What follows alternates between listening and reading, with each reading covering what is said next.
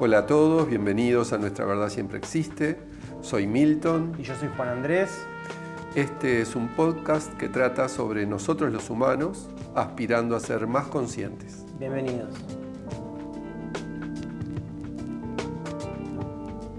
Bueno, hoy un día más de esta aventura de vivir con conciencia. Estamos a mitad de junio con un sol increíble. Esta naturaleza que ella también se vive libre y en este momento en donde los árboles de hojas caducas tendrían que ya estar pelados, todavía tienen hojas, algunos están brotando en pleno junio. Y eso es lo que tiene la vida así como es.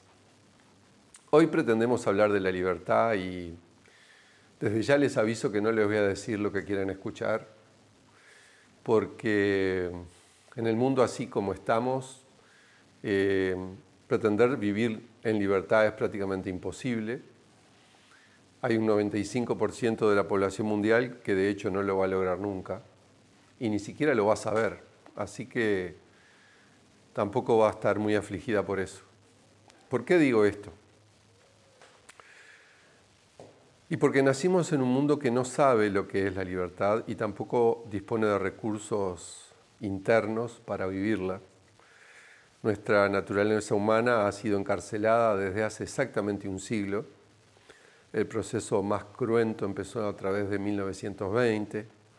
No voy a hablar de eso, pero fue donde un grupo reducido de personas, como consecuencia de su codicia y de su bajeza,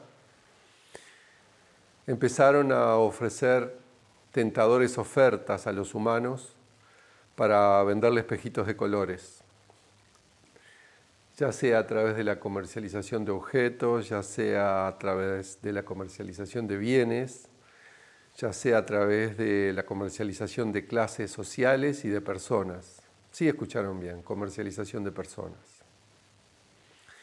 ¿Y cómo lo hicieron? Y bueno, a través de los medios de comunicación, a través de infiltrar personas que se encargaban de crear modismos, formas que no eran los que emergían naturalmente de cada uno de nosotros.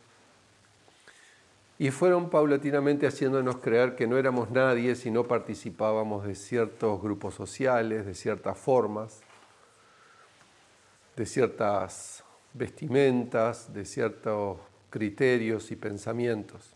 Pero claro está, era todo inventado. Ahora, lo que sí tenemos que saber es que esto fue responsabilidad nuestra por haber entrado en estas tentaciones. Y fue responsabilidad de nuestros ancestros que no se tomaron el tiempo de habernos instruido para que desarrolláramos nuestro mundo interno y no cayéramos en estas bajezas.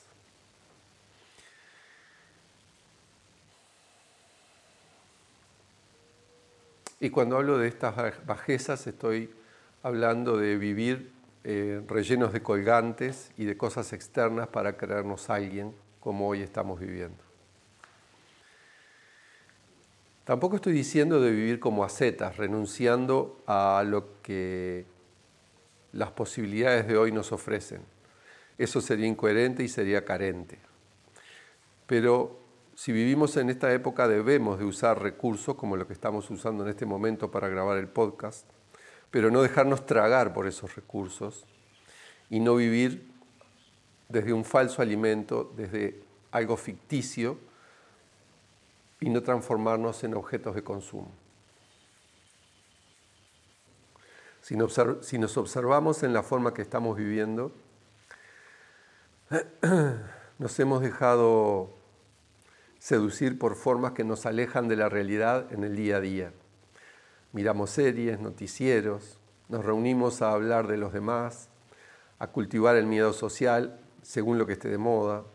Ahora es del COVID, antes fue del robo, antes fue de la crisis económica, antes fueron de las tendencias políticas izquierda y derecha. Criticamos a otros porque viven con criterios diferentes a los nuestros. Todo eso es insignificante. Todo eso nos aleja de nuestra naturaleza esencial, todo eso nos quita de poner atención, todo eso es un desvío. Nos reunimos para tomar alcohol cuando somos, jóvenes porque no sabemos qué hacer, Si nos miramos a las caras no sabemos qué decir.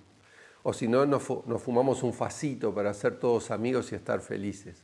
¿Cuánta hipocresía estamos sosteniendo en nuestra cotidianidad, en nuestras amistades, en nuestro vínculo? Y todo esto es un gran vacío, todo esto es falso, todo esto no es no ser uno mismo. Y observen si algunos de ustedes zafa de alguno de estos ítems que he mencionado. Todos, absolutamente todos, caen en algo de esto. Es decir, están viviendo una mentira, no están siendo libres porque no están siendo uno mismo. El tema es, ¿qué es estar en nosotros mismos? ¿Cómo es estarlo? Eso es una respuesta que yo no se las voy a poder dar. Eso es una respuesta que se, se encuentra buscando, se encuentra sintiendo, se, encuentra dialogando, se encuentra aceptando que no estamos siendo nosotros mismos, por tanto, no somos libres. La libertad no se obtiene hacia afuera. Cuando yo veo a los jóvenes manifestando por sus libertades, pidiendo ser reconocidos, me da dolor porque esos jóvenes, está claro, que no se reconocen, no se sienten libres, no se sienten dignos como son, no se sienten dignos de llevar adelante la vida que quieren y necesitan, y la piden para afuera. Ahí muestra la sociedad, la juventud, lo lejos que están de ser ellos mismos. Vivir la libertad es vivir conectados, es vivir teniendo un sentido para nosotros, y eso cada uno tiene que descubrir cómo hacerlo. Hay personas que se conectan cantando, hay personas que se conectan plantando, hay, personas que se conectan ordenando su casa o limpiando, hay personas que se conectan compartiendo con otros, hay personas que se conectan haciendo deporte o yoga o chikung, hay personas que se conectan haciendo boxeo, hay personas que se conectan desarrollando un, oficio, hay personas que se conectan a través de las matemáticas, hay personas que se conectan escuchando música o haciendo música. Hay infinidad de formas de conectarnos. Ahora, ¿a qué llamamos estar conectado? Llamamos estar conectado a eso que cuando lo hacemos nos devuelve un algo que nos hace sentir contentos, conformes, completos.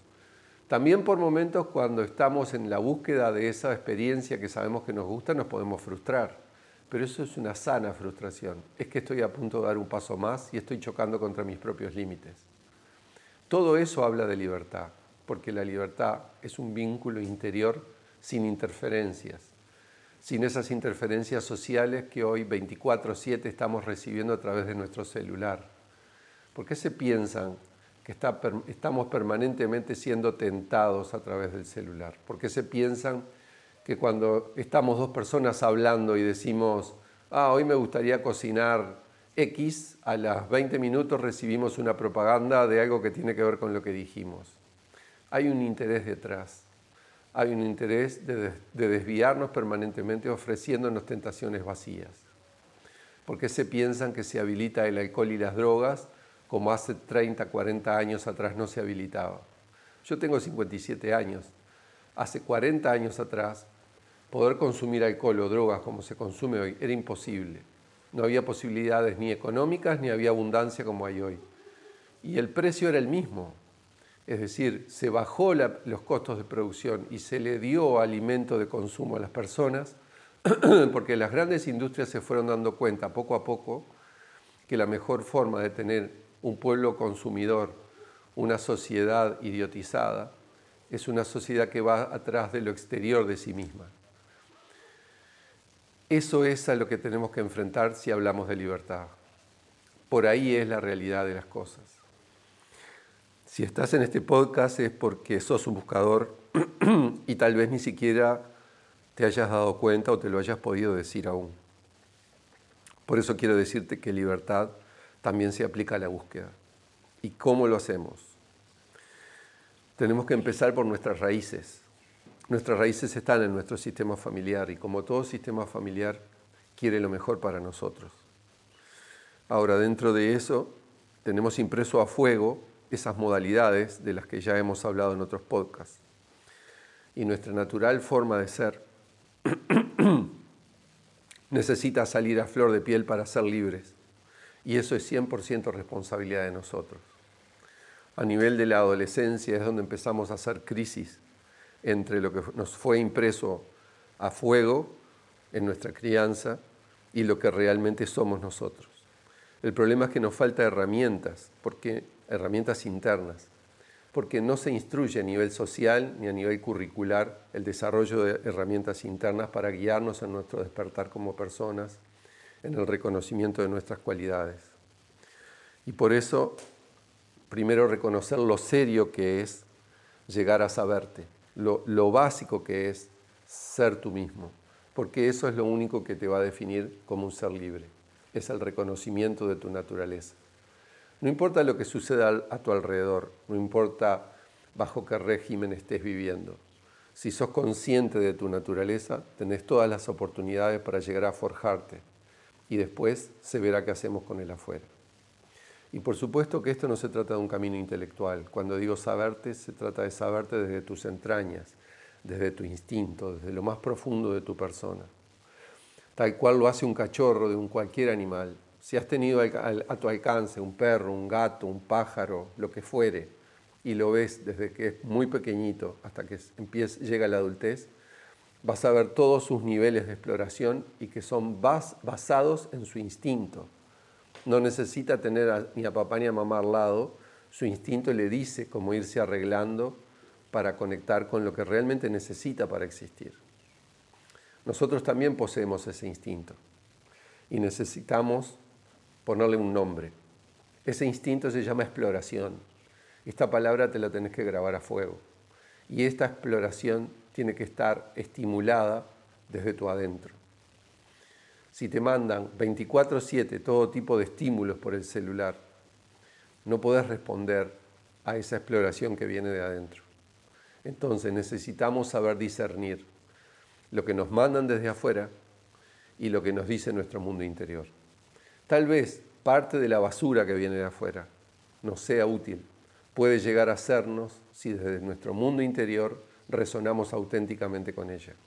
Pero mucho cuidado, siempre tiene que primar tu mundo interior, siempre tus impulsos reales y no los impulsos resultantes del lavado de cerebro que estás recibiendo son los que te tienen que guiar en esa exploración. Vamos a hacer un poco de historia. Creo que todos eh, nos acordamos algo de la historia de la colonización y, bueno, eh, cuando los españoles vinieron a América tenían una visión más, más, más corrupta de la vida que los indígenas, menos inocente. Ya sabían que se transaba con cosas que valían mucho y el objetivo era dar lo menos posible y tomar lo más posible y si es necesario matar a cambio. Un poco hoy está pasando lo mismo. En aquellas épocas se llegó a intercambiar espejitos de colores por oro.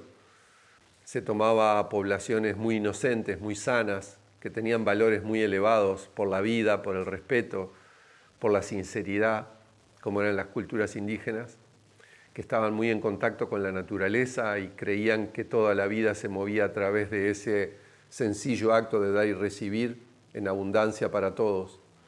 Y no se imaginaban que venían personas egoístas, violentas, mezquinas, criminales, a ofrecerles supuestas cosas justas de intercambio, cuando en realidad lo que le estaban ofreciendo eran espejitos y se estaban llevando oro y fueron creando cizaña y perversión, les trajeron enfermedades, los lastimaron de todas las formas posibles.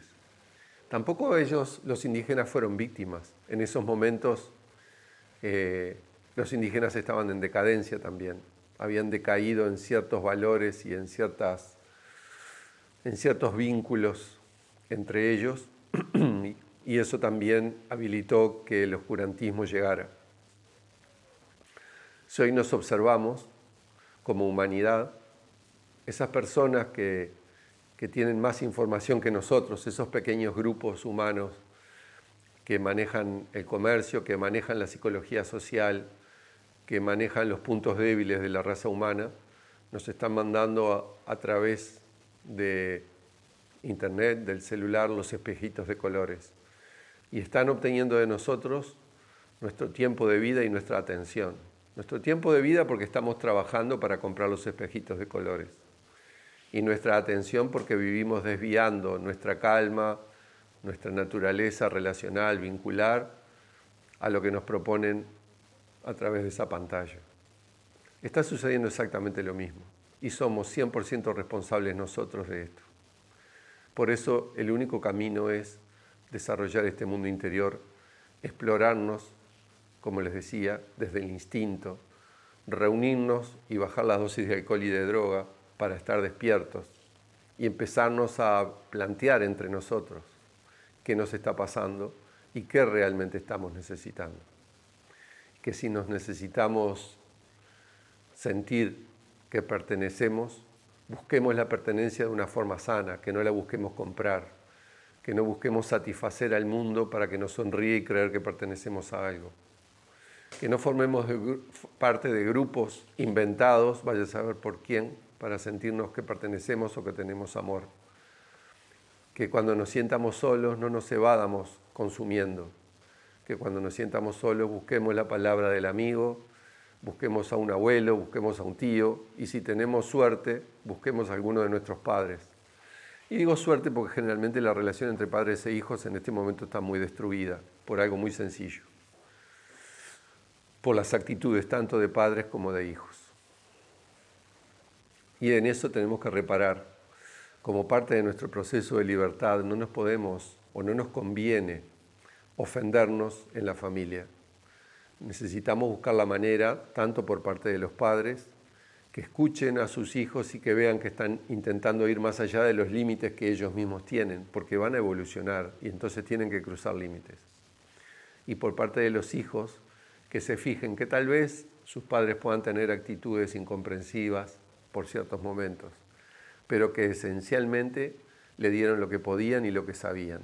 Entonces no se vuelvan enemigos, porque parte de la libertad es encontrar aliados en los pocos lugares que quedan. ¿Por qué? Porque en este mundo ya la mala intención navega por todos los ríos. Cuando hablamos de la exploración como nuestra mayor herramienta y nuestro instinto como el apoyo motor de esa exploración, tenemos que considerar un par de cosas que nos pueden frenar bastante. Una es el miedo a equivocarnos eh, algo que está tan condenado en nuestra sociedad y en los grupos familiares e inclusive entre grupos de amigos. No existe evolución, no existe búsqueda, no existe llegar a ser yo mismo sin equivocarme. Y todos los cuentos que le hagan sus padres, sus tíos, sus abuelos, de que son perfectos y todos los valores que les quieran imprimir, está bueno que los valores eh, se, se escuchen, pero es mentira que no se equivocaron. En todas las generaciones nos equivocamos y mucho. Pero no significa que equivocarse esté bien ni tampoco que esté mal. Equivocarse es el resultado de un montón de aciertos y de caminar. También estamos llenos de aciertos. De hecho, en nuestro día, la mayor parte de las cosas que hacemos son acertadas. Sea que los, que los demás lo consideren así o no puede que tu vida haya un montón de gente a tu alrededor que crea que estás siendo desacertado, que eso no te importe. Que sigas el camino, que sigas intentándolo, que sigas buscando e intenta no ser tan afectado por el juicio del entorno, porque todo buscador tiende a ser enjuiciado, porque un buscador genera incomodidad en el entorno, que es esa masa de gente, es ese 95% que está dormido y que no quiere despertar porque resulta muy incómodo y doloroso. El camino de la búsqueda, el camino de la exploración, el camino de volvernos auténticos, es un camino que por momentos trae angustias, trae dolores, trae dificultades, pero por otro momento termina trayéndonos lo más grande que, que podemos ser, y es personas íntegras, personas completas, personas realizadas, personas que podemos ayudar a otros porque las pasamos y sabemos cómo salir personas que nos da alegría estar, porque todo tiene un sentido y tiene un valor. El valor de lo que caminé, de la conciencia que desarrollé y lo bien que puedo vivir a partir de todo eso. Este camino es un camino largo, no es un camino fácil. Es otra de las cosas con las que los jóvenes tienen que replantearse eh, el sentido de, vida y la fuerza que tienen que sacar para poder llevarlo adelante. Porque una de las cosas que nos han vendido como espejitos de colores es la, la inmediatez. Quiero algo, llame ya y ya lo tengo. Eso es mentira. Nada de lo que te llegue ya es algo auténtico, es parte del espejito de colores. Y vos me vas a decir, ah, bueno, pero si quiero una pizza y llamo, llame ya y tengo la pizza, no me digas que es un espejito de color, yo quiero comer pizza. ¿En serio querés comer pizza? ¿O estás comiéndote una pizza porque tenés un vacío interior que no sabes qué hacer y lo querés llenar con pizza? Tenemos que tener cuidado, tenemos que ser profundos. Yo también como pizza, está buenísima, pero jamás la como para llenar un vacío interior. Y generalmente no uso llame ya. Aprendí a hacerla y me la hago. Y pongo mucho cuidado qué ingredientes uso. Esa es la diferencia.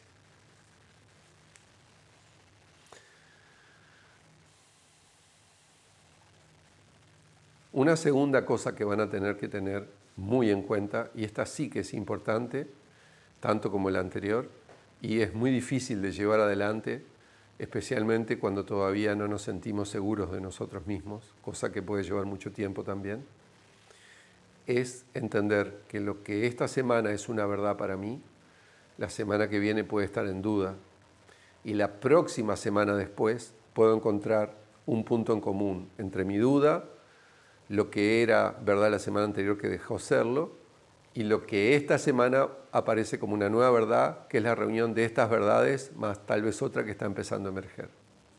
Ustedes me dirán, esto es una locura, así no se puede vivir.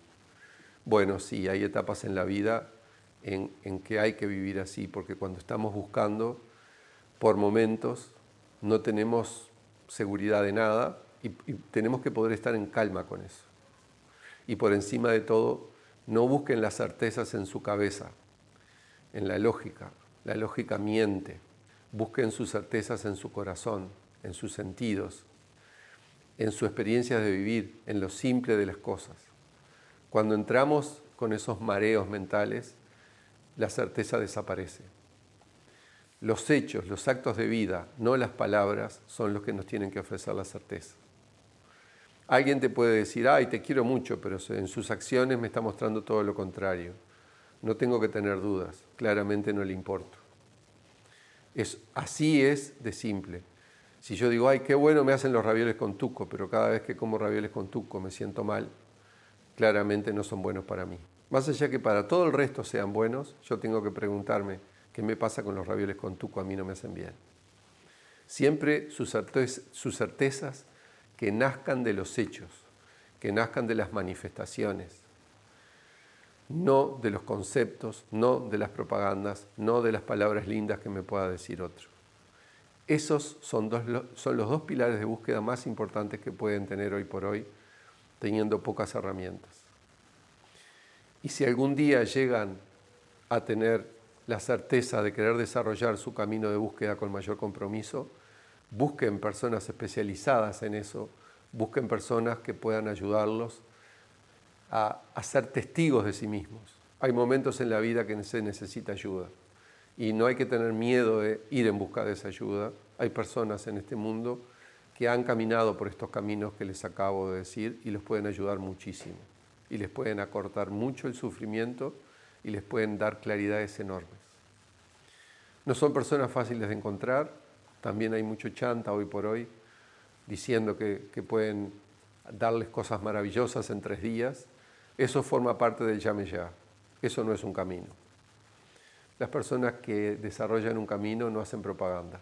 Cuesta encontrarlas, pero cuando las encuentran las identifican muy fácilmente. Búsquense y busquen, si es necesario, apoyo. Un abrazo muy grande. Este fue otro capítulo de Nuestra Verdad Siempre Existe. Espero que lo hayan disfrutado Gracias a todos y que disfruten.